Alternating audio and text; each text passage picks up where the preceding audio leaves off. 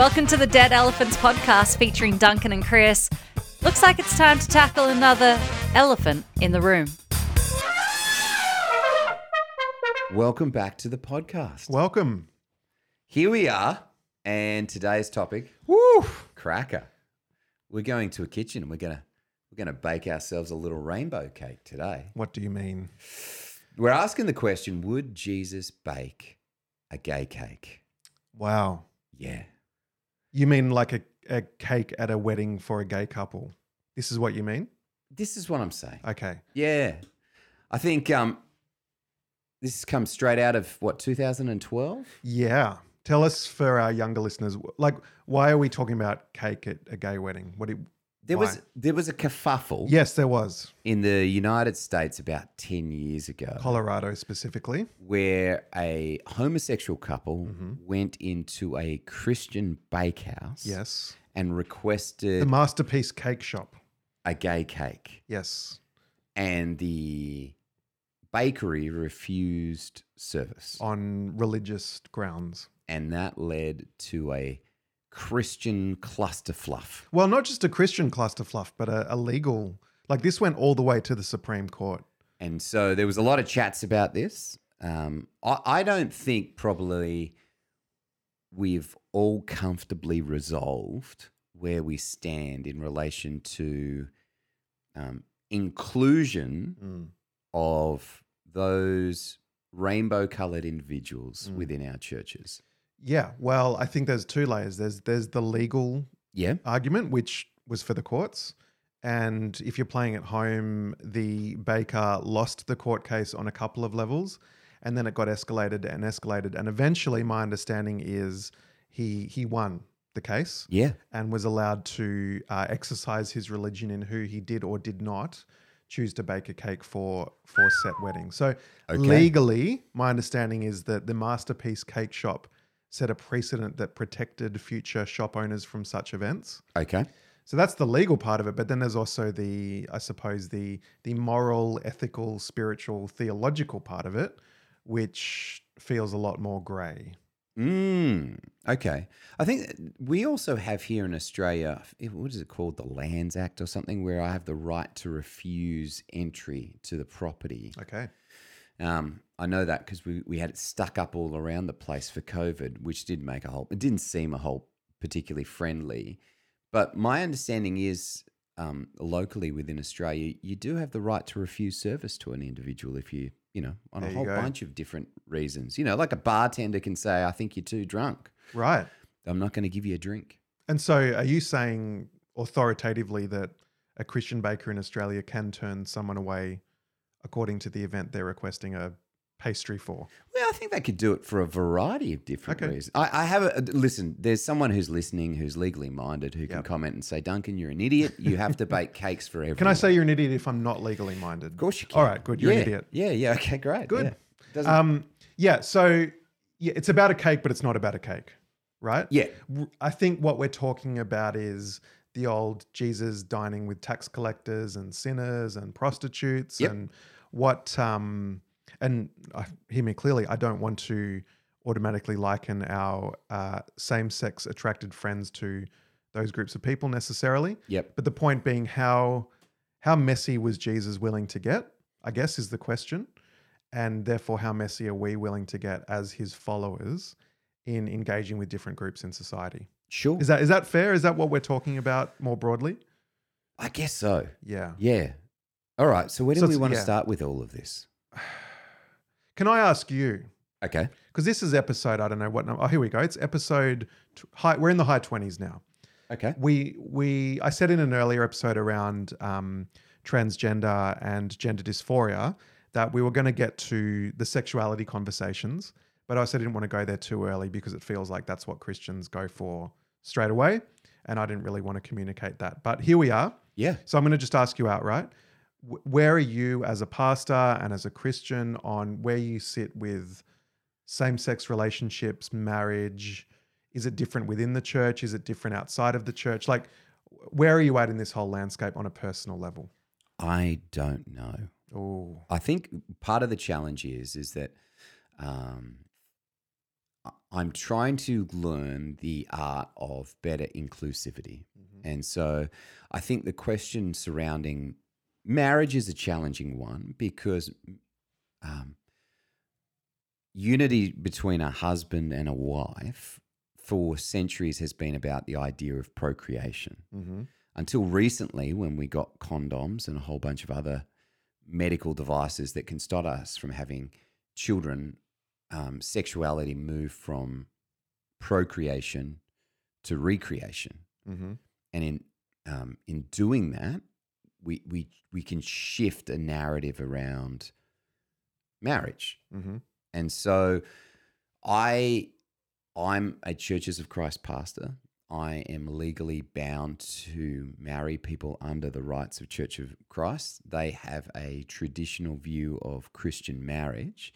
And so the way I usually approach this is to say we didn't we didn't invent marriage, Christians, but we championed the best parts of it. So we we want justice for both those parties involved. We want the the legacy, we want the enjoyment of marriage to be as close to the way that God goes, this is awesome, as possible. I think within our society, we are post Christian. And so, what we ought, ought to do is champion justice for those of us who don't necessarily share the same Christian perspective. Mm-hmm. So, inheritance rights, um, insurance rights. You're talking about for same-sex couples. for same sex couples. Yep. And I think those two can exist in parallel, where a Christian Christian community who believes in a very traditional view of marriage between a husband and a wife, a man and a woman, can exist alongside of a same sex, fully inclusive church that may go, we have a broader spectrum and understanding of that, but we're both seeking justice and excellence within relationships. And I think that's the difficulty and the murkiness of where Mhm. we're heading. And I don't have a good answer yet. Mm. And I'm still wrestling that out. Very good political answer there, Duncan.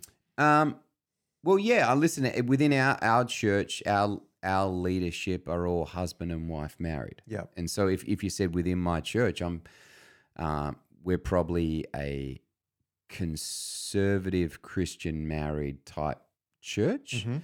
but we are also trying to flex that muscle of appropriate inclusivity for Mm. someone who might be wrestling out their own sexuality and creating a space where they can do that well without fear of judgment. Yeah, I, I would definitely echo that. I, I like that idea, appropriate inclusivity. I think that that's a good framework to understand this by. Yeah. Yeah. And so I think that's a wrestle you need to have with scripture. That's a wrestle you need to have with God. But what I will champion for you is that there are no second class citizens hmm. in this world because there are no second class citizens in heaven.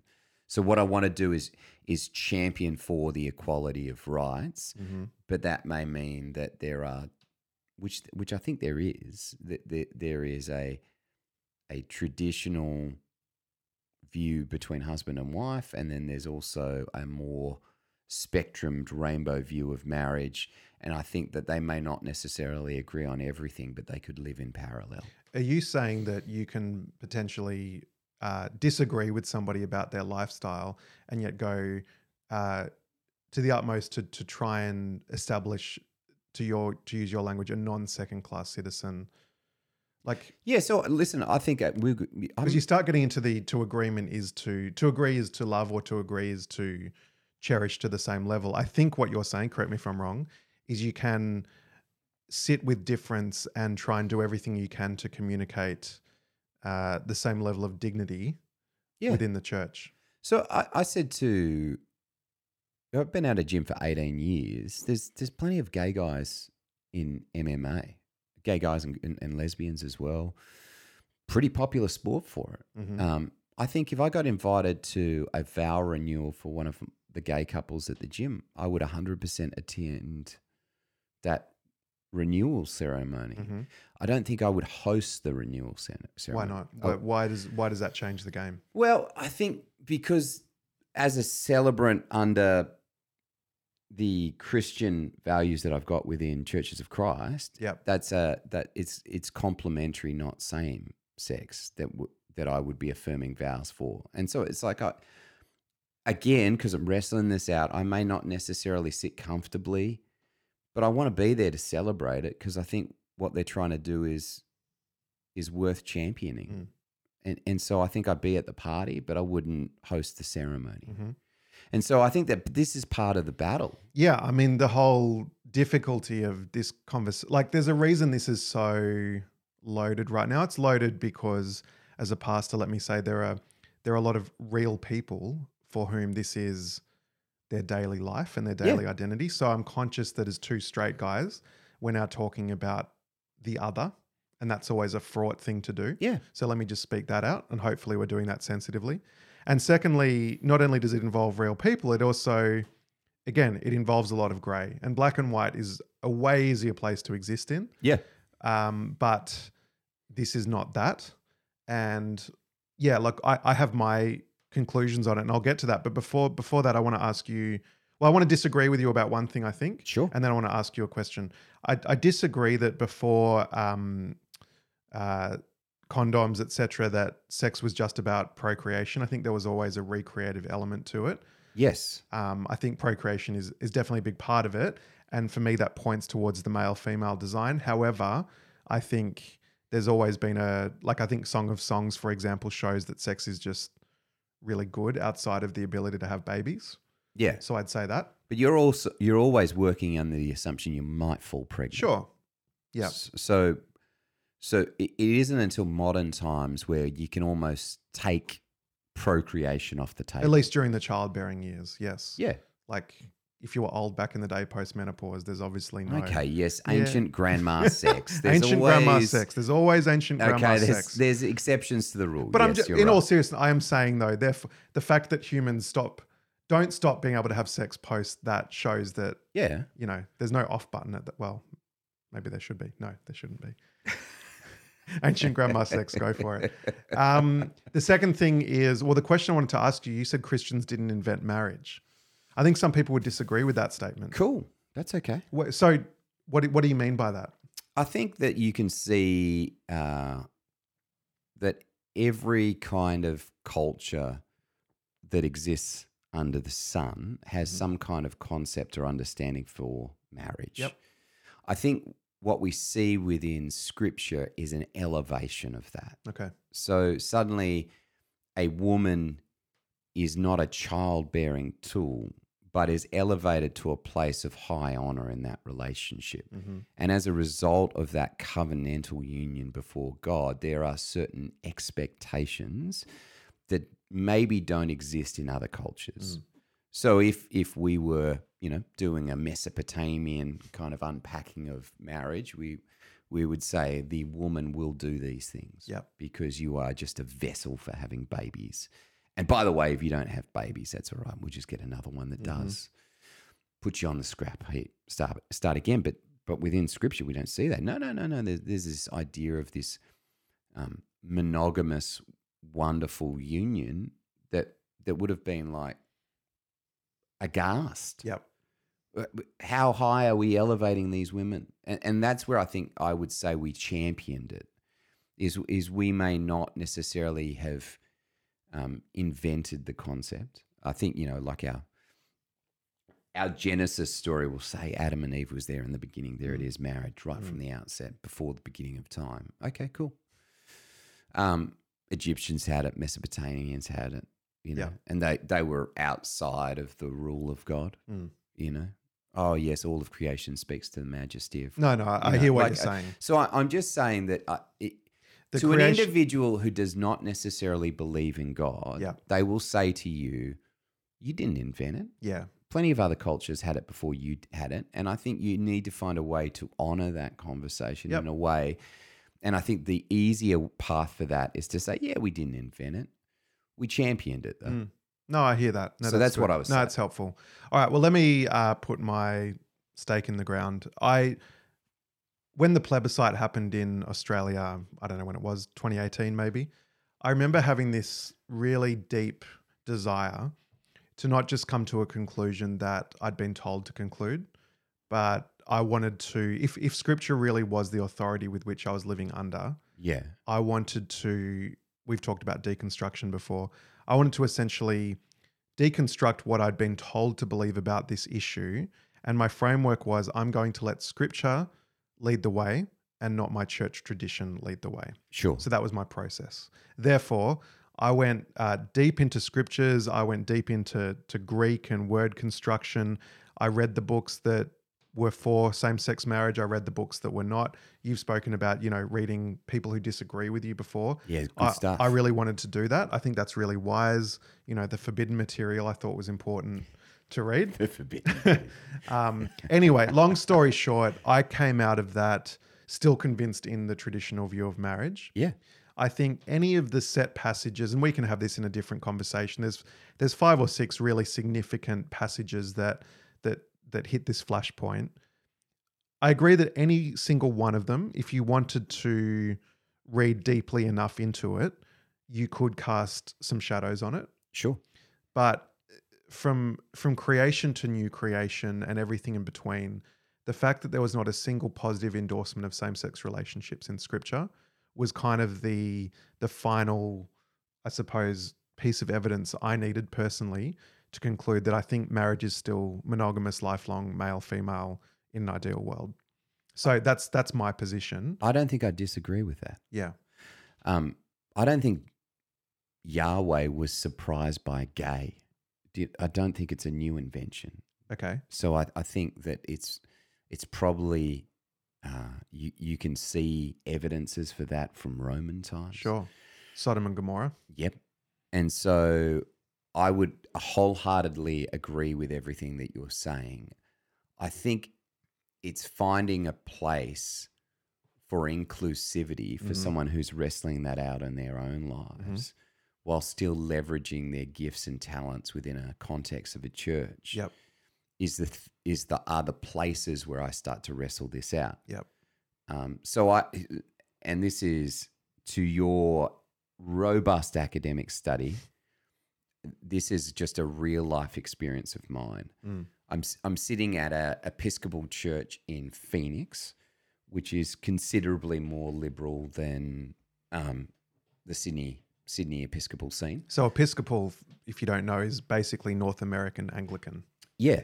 And so we had um, a homosexual uh, priest uh, wearing full rainbow robes, uh, sitting alongside, you know, another heterosexual Episcopalian priest and a whole bunch of other people in the room. It was kind of an ecumenical council, and I got invited along because I was the weird Australian. and so they just wanted a different cultural context. And what I found within that room was the most conservative theological perspective was coming from the gay priests. Hmm.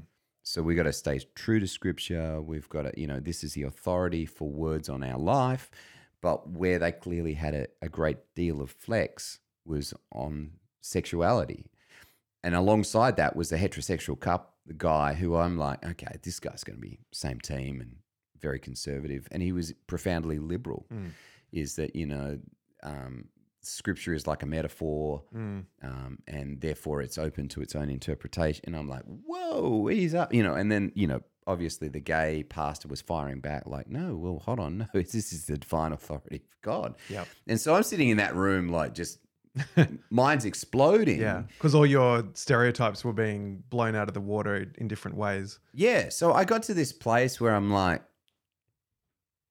if I was going to go to the church, if I had to choose between the two churches here, Yeah, I think I'm going to the gay pastor's church because I'm probably more likely to hear sound theological explanations of all of scripture and then a rainbow treatment of sexuality. yeah, And so it was kind of like I didn't know how to deal with that. And I still don't like this is part of the reason why I think I'm I'm just I want to say that I'm open to learn sure. is because I don't have the best robust argument like that. Like Yeah. I, Greek, expounding Greek kills me.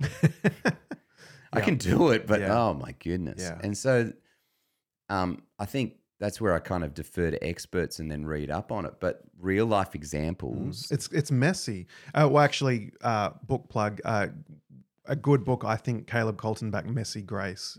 Caleb was a guy who uh, grew up with two mums and became an evangelical church pastor. I think I Yeah. mentioned him on another episode. you have, but yeah, yeah. So his his funny, not funny line is when everyone else was coming out to their parents as gay, he came out to his gay parents as Christian.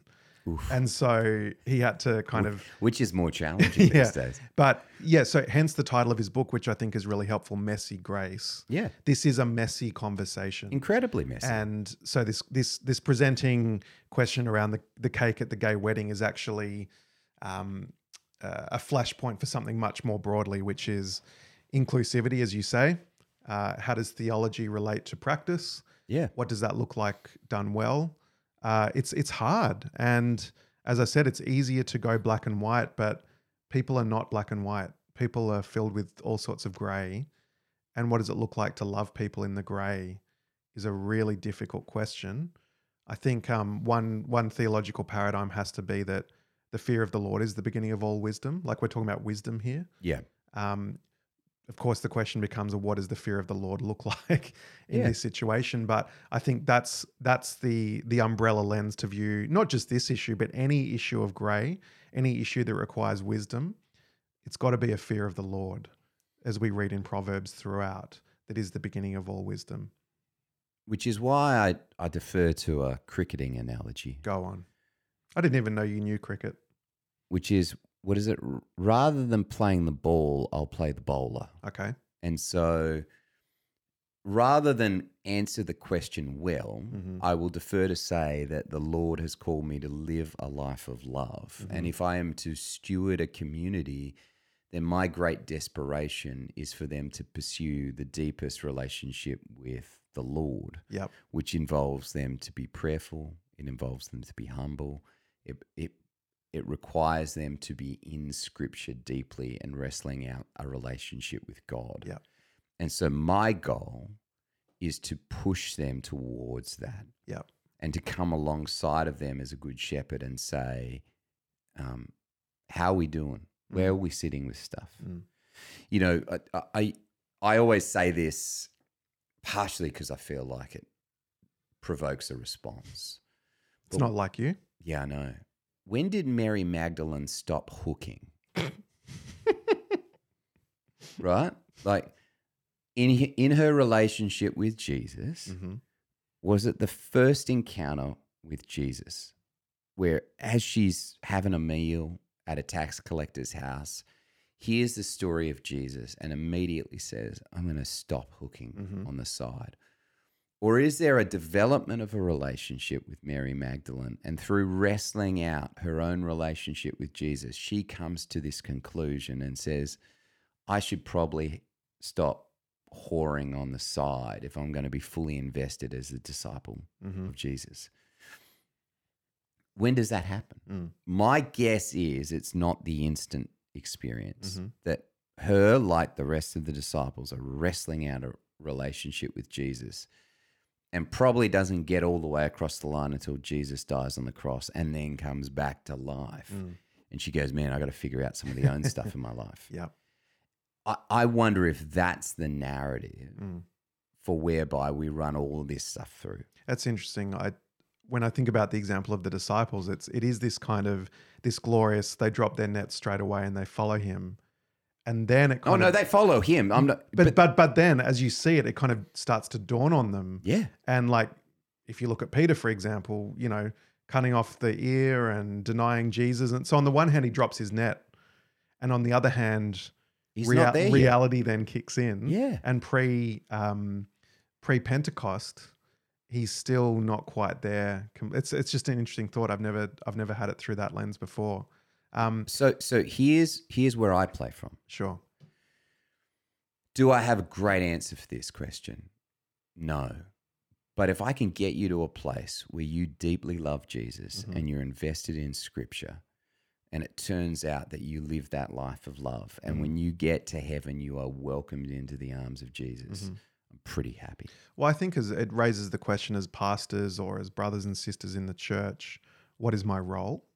Yeah. Um, is my role to have somebody conform to what I'm comfortable? Like, I guess it's the old: Are you providing fish, or are you teaching people how to fish? Is Yeah. probably the paradigm. And I guess as as people get older, ultimately, you can't force anything on anybody. Really, We- we've got our own brains and our own hearts. Mate, and our the, the job of pastoral ministry is all carrot, no stick. own, Mm. Mate, have you have you tried discipline, church discipline recently? It doesn't fly well. they go to a new church. Yeah, well, that's another com. Okay. How about that as an episode, church discipline? Um, but look, I, I to to kind of tell my own story, I suppose briefly. I, I do have a lot of skin in this game, and I will say um, there is a there is a trigger warning here in the story. Oh, okay. Um, but look, I've and those who know me well will know the specifics, but I'll just kind of give broad brushstrokes. But um, I have walked with people who are same sex attracted in the church. hmm Um, one of those relationships did end with um, someone taking his own life. Yep. Um, you know, every pastor's worst nightmare, every friend's worst nightmare. You you do ask yourself, maybe I should have done it differently. hmm Of course, um, maybe I should have been more in inverted commas affirming or enabling or whatever. Um, but what I can say is that for for my brother, um, he always had a seat at my table until the very end. hmm We there was always a coffee until the very end. We didn't always agree with each other, but I I th- no, I can say confidently there was mutual love and respect there until the very end. And I guess I've I've experienced a lot, not in my own sexuality, but in in pastoral fallout. And what I can say is whatever the issue is, whether it's sexuality oriented or not, if you have loved the best you know how, if you have listened, if you have empathized, if you have curiously asked questions rather than dogmatically come to conclusions, then, uh, like, put it this way I, I, I grieve my brother's death dearly, Mm. but I also don't feel like I have blood on my hands. Yeah. Because I did it gently. Um, I did it graciously. Yes, I stuck to certain doctrines that he would have preferred me not to stick to. Um, but I think he knew that I loved him until the very end, no matter what. And um, yeah, so this this is a raw one for me, and I think it. I guess to to kind of take it out of that situation and and back into theory for a little bit. For me, you know, you've talked about questions of people in the church. Yeah. I think there's two levels to this. Um, the conclusion I've come to is I people who profess faith in Christ, I approach differently to this issue than people who don't. hmm So to, to come back to the plebiscite, um, I almost voted yes. I ended up voting no. But the reason I was I almost voted yes is because I don't think that a liberal democracy is a theocracy. Yeah. And so Okay. therefore, in no way, if if someone professes no faith in Christ, then sexuality is 100% the wrong place to start in Yeah. your relationship with them. Yeah. And so, therefore, I don't, I, for someone who does not have the Holy Spirit, I don't have any expectations that they will see life the same way as me. I think there will be overlap because they're made in the image of God, Yeah. but I can't, like, it's very presumptuous to say you must believe the same thing as me. So, therefore, to come back to our question, would you bake a cake for a gay wedding? Um, or would you, at least, if you're not a baker, go to the gay wedding? I, I would for someone who does not profess faith in Christ hmm um, because I just think we're playing with apples and oranges at that point. And that's not just in same sex, that's just in any ethic whatsoever around alcohol or drugs or wh- whatever. You just can't assume that someone will see the world the same way as you if they don't hold the same worldview as you. Agreed. Um, so I said this in a sermon once that for someone who is not a Christian, I don't, when I say I don't care, I'm not, it's not my first question. How many people you're sleeping with, what gender they are, or, you know, like it's just the wrong place to start. Yeah. Um, and I think we need to remember that. For someone who does claim faith, for me, it becomes, I guess, a little bit more, I'll use the word hardline, I guess hmm Yep. um, would I go to a, a wedding for a couple who, gay couple who profess faith in Christ? I probably wouldn't. Okay. Um, would I bake the cake? I probably wouldn't because for me, the moment you profess a Christian worldview, there is a lordship paradigm there. Sure. Now, hear me clearly. If I was same sex attracted, I would be 100% looking for scriptural validation. Mhm. 100%. So Yeah. I, I, I completely get it on an emotional level that you want you want that validation. yeah. Because I have to have the lordship of God first and the fear of the Lord has to come first, and because through a robust investigation I've concluded that it's not there biblically, I, I just can't get on board with that. And I would respectfully, I would keep loving the person. Maybe actually, maybe I would go to the wedding actually, but I, I would be, I would tell the person that I didn't agree with their decision. Um, Probably before the day or after the but day. correct before, Yeah, okay. before. Right. But no, now I think about it, I probably would go to the wedding. I think to- you'd go. just to show relational support. But I would say that I disagreed with the choice. Um, for someone who's not a Christian, I, I just think you're having the wrong conversation. Absolutely. Yeah. So that's that's where I'm at with it. Yeah. Listen, first of all, Jesus would be an exceptional baker. There's no doubt about it. He is making some incredible cakes. I mean, I know he is classically trained as a carpenter, but there's no doubt in my mind You got to build a cake. he he he would he would be pulling out flavors that people just don't imagine would go as combinations. I don't think he's baking a lewd cake. Like I don't think he's baking a penis cake. Like I think he's baking a serious, excellent, um, uh, bridal cake. So you, you think you think he is you think he would bake it? he's baking a cake. Really? Is he at the his first miracles at a wedding? Mm-hmm. Mate, is everyone in the room Christian? Mm. Mate, he's but he's at, at a party and they're like, we need wine. Sure, man, here's some wine. He's not saying here's some wine, don't give it to the gay guys. Right? Like that's not his intention. He's into he's, Okay, what stop. What what is his intention? Let's let's break that down. When when he meets with Zacchaeus, when he uh, when he dines with the sinners, when he goes to the wedding at Cana, what what is he trying to do? When he's with the the Samaritan woman, what what's his goal there? Oh, okay. Well, it's multifaceted. I think on one level, there's an expansion of who is included in the kingdom of heaven. Okay. So there's a there's a there's a narrative that speaks to all people are welcomed into the kingdom of heaven, and a part of that is the revelation of Jesus transpires to much more people than the um, Jews, the Israelites. It's it's an invitation that is now much more broadly open to all of humanity. Mm-hmm.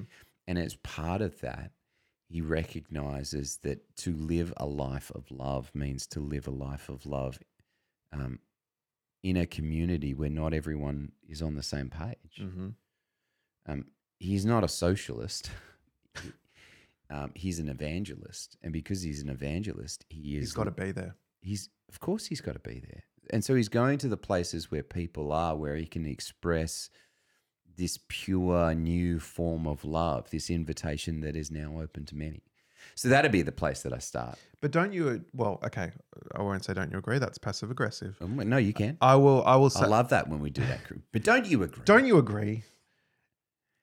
I think he would now. Okay, this is. I think he would go, Yeah, but he would also ask the couple some curly questions. of course he would. Yeah. That's what I love about Jesus Yeah. is that Jesus starts with the relationship and then leads it into questions of and the may, heart. and maybe this is where it gets okay. This is helpful because I think when we when we go, in inverted commas, yeah, that's communicating complete endorsement of the decision. I love I Whereas love when- a person who's just binary. whereas like that, when- ones and zeros. Whereas when Jesus goes, he's like he goes to Zacchaeus, he goes to dinner. yeah, Now, Zac- actually, Zacchaeus is a bit different because Zacchaeus is just you know compelled from day one. yeah, The Samaritan woman may be a better example. He goes to her, he breaks the boundaries, he goes where nobody else is Sure. going, yeah, and he just kind of gently, not interrogates her, but but questions her assumptions and gets to a position of grace and the need for Yahweh at the end of it. So I'm just wondering whether yes, whether he goes, um, but he he he makes sure that he makes people think more deeply.